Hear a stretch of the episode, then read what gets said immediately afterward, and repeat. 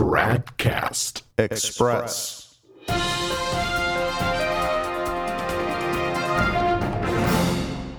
Tradcast Express, it's Monday, September 20th, 2021. The Church of Mercy, Tolerance, and Inclusion, headquartered in Vatican City, has just announced that as of October 1st, only those people holding the Vatican Green Pass or some equivalent will be allowed entry. This restriction, however, does not apply to those simply attending a liturgical function. Yeah, otherwise, I guess no one would show up. The ordinance was issued on Saturday by the Pontifical Vatican City State Commission. More specifically, what will be required for entry is the Vatican Green Pass, the European Green Pass, or a foreign COVID 19 certification proving vaccination, recovery, or a negative rapid molecular or antigenic test, as Vaticanist Diane Montagna reports on Twitter today. Now, this is interesting also because, as we now know, the fully vaccinated can still contract and spread the SARS CoV 2 virus, yet a negative test is not required of those people. It's only required of the unvaccinated. In other words, according to this new ordinance, you are perfectly welcome to carry the virus into Vatican City and spread it to others as long as you're vaccinated. Those wanting to enter the Vatican merely to attend a Eucharistic celebration or other liturgy, although they're exempt from these requirements, will have to perform the usual COVID hygiene rituals of masking, distancing, and so forth. So keep in mind, beginning October 1st, if you want to enter Vatican City for reasons other than participating in a liturgy, you will need proof of vaccination, proof of recovery, or a negative test. Everyone else will be marginalized and excluded. No bridge for them, just walls. In other news, the semi traditionalist flagship publication The Remnant is accusing the head of the Vatican II sect of leading a war on sanctifying grace. In an article posted on June 14th, contributor Robert Morrison outlined the various ways in which Jorge Bergoglio demonstrates that the salvation of souls, how to put it, is not exactly one of his priorities, if he even believes in the concept at all. Although Morrison concedes that Francis deserves considerable blame for the mess he's made, Nevertheless, the remnant contributor also brings up the diabolical disorientation that must surely play a role here as well. Although, truth be told, the infernal work that has been done by the Novus Ordo hierarchy looks a lot more deliberate, purposeful, and determined than merely disoriented. At the end of his article, Morrison even expresses his hope that Francis might convert to Catholicism one day. That is indeed a pious thought, and Morrison's criticism is really spot on. The problem is just that he and the other writers at the Remnant believe that the infernal false prophet they are criticizing is the Pope of the Catholic Church who keeps the gates of hell from prevailing. And lastly, an interesting article entitled Tradition Devoured by the Magisterium appeared on the semi-trad blog Rorate Caeli on September 1st.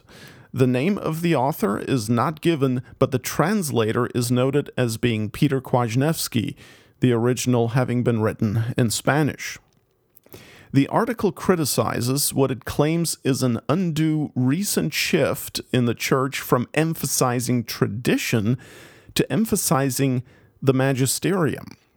Quote, a kind of reduction of tradition to the magisterium has been slowly taking place since the beginning of the second millennium and more rapidly in the last few centuries. Unquote. This, the author believes, is a dangerous development. He writes disapprovingly, quote, To put it in an exaggerated way, Catholics today believe in tradition because the magisterium commands it. Unquote. Well, please pardon the flippancy here, but duh. Of course. The Catholic believes in scripture and tradition because the infallible authority on earth established by God Himself, the Catholic Church, tells him so. She is the guardian of scripture and tradition, and without her, we would not know what is divinely inspired scripture nor what is divine tradition. Otherwise, all we'd have is mountains of writings from various historical authors, at least allegedly, with each individual Catholic having to figure out for himself what is in line with God's revelation and what isn't.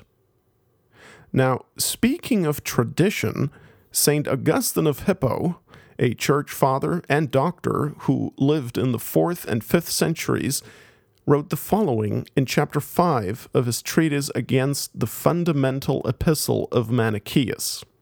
Quote, For my part, I should not believe the gospel except as moved by the authority of the Catholic Church. Unquote. So there, that's the testimony of tradition.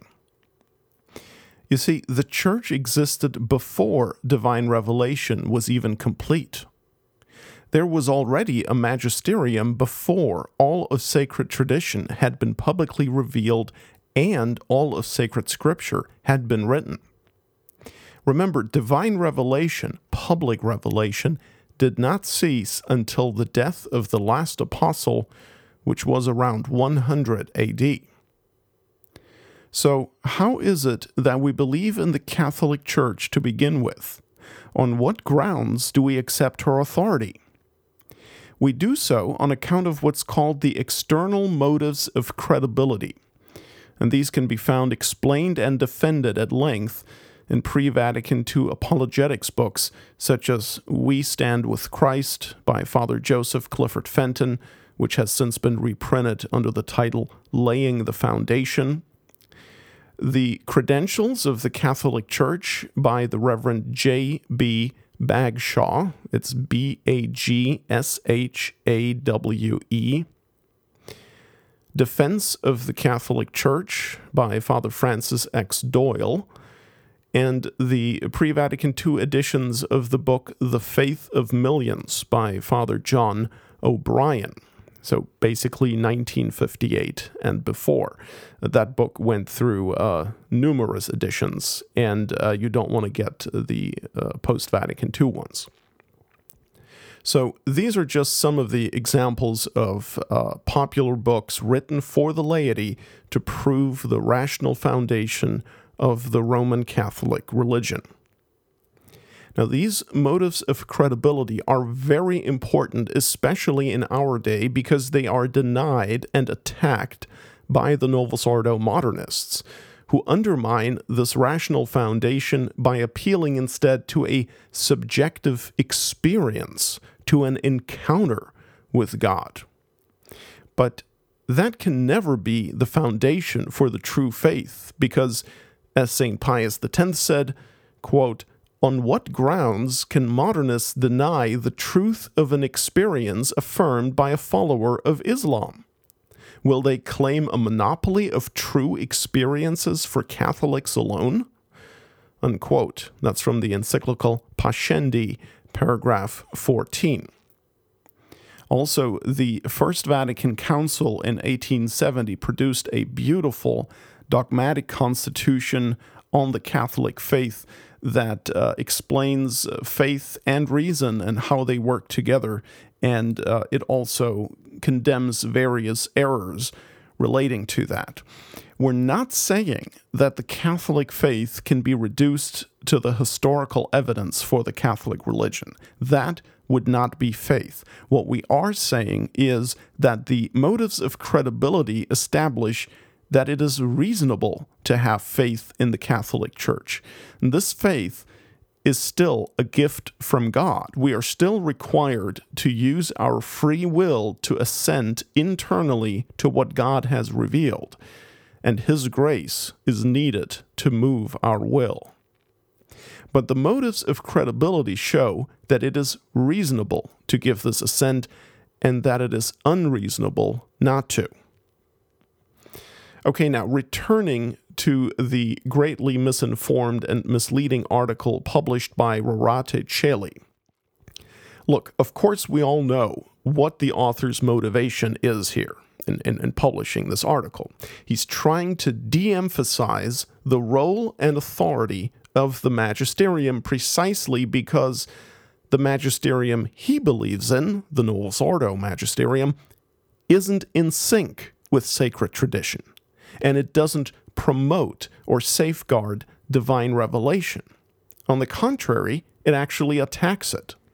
So, this article is just another effort to come to terms with the false modernist magisterium without embracing the dreaded and detested sedevacantism. But unfortunately for the author, the Catholic tradition is that it is precisely the divinely established and guaranteed function of the Catholic magisterium to propose what is contained in sacred scripture and sacred tradition, lest each individual Catholic should have to become his own magisterium like the Protestants. And so, therefore, Pope Leo XIII taught, quote, it belongs to the Pope to judge authoritatively what things the sacred oracles contain, as well as what doctrines are in harmony and what in disagreement with them. And also, for the same reason, to show forth what things are to be accepted as right and what to be rejected as worthless, what it is necessary to do and what to avoid doing in order to, to attain eternal salvation. For otherwise, there would be no sure interpreter of the commands of God, nor would there be any safe guide showing man the way he should live. Unquote. And that is Leo XIII in the encyclical Sapientiae Christianae, number 24. Also, on October 24th, 1954, Pope Pius XII issued a radio message to the International Congress on Mariology. Now, Mariology is the branch of Catholic theology that concerns itself with divine revelation relating to the Blessed Virgin Mary.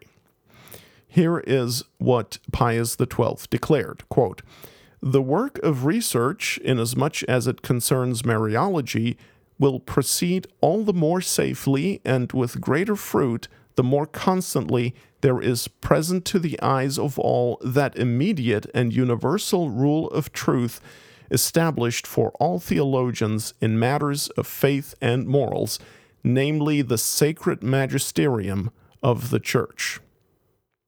And later in the same message, he says, Nor is it lawful to investigate and explain the documents of tradition and at the same time neglect or minimize the sacred magisterium and the life and worship of the church as they have manifested themselves in the course of the centuries.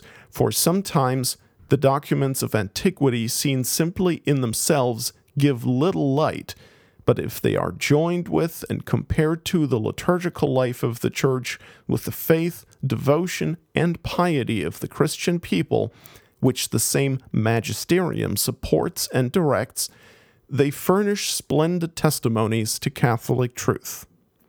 In fact, the Church, in all the ages of her life, is ruled and guided by the Holy Spirit, not only in defining and teaching the faith, but also in her worship and in the exercise of the piety and devotion of the faithful, and by the same Spirit is infallibly directed to the knowledge of revealed truth. Unquote. Again, that was Pope Pius XII from his radio message to the International Congress on Mariology, October 24th, 1954.